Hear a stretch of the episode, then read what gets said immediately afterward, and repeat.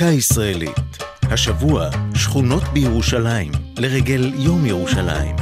והבאם תלפיות. מסיפוריו של שי עגנון דרך עמוס עוז ועד ספרי ג'ינג'י של גלילה רון פדר עמית, שכונת תלפיות הוותיקה הייתה ועודנה השראה על הספרות הישראלית והירושלמית בפרט. השכונה נוסדה בשנות ה-20 של המאה שעברה בגבול הדרום-מזרחי של ירושלים, והייתה הראשונה בין שכונות הגנים. 6 שכונות מגורים יהודיות בסגנון חדיש, אשר קמו בבירה באותה תקופה והרחיבו במידה רבה את הפריסה היהודית בעיר.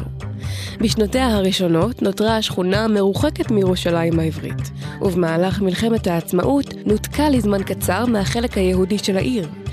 התושב המפורסם ביותר של תלפיות היה שמואל יוסף עגנון, חתן פרס נובל לספרות. מול ביתו התגורר הפרופסור יוסף קלוזנר מהאוניברסיטה העברית, חוקר ספרות, מבקר והיסטוריון.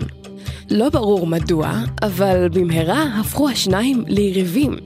קלוזנר הפך לדמות נלעגת בספרי עגנון, והסופר המפורסם אף זעם על ראש העיר כשזה החליט לקרוא לרחוב שבו גרו השניים על שם קלוזנר לאחר מותו. סופר אחר, עמוס עוז, שהיה בן אחיינו של קלוזנר, תיאר את ביקורי משפחתו בביתו של ההיסטוריון בספרו סיפור על אהבה וחושך. זו הייתה דקה ישראלית על שכונות בירושלים ותלפיות.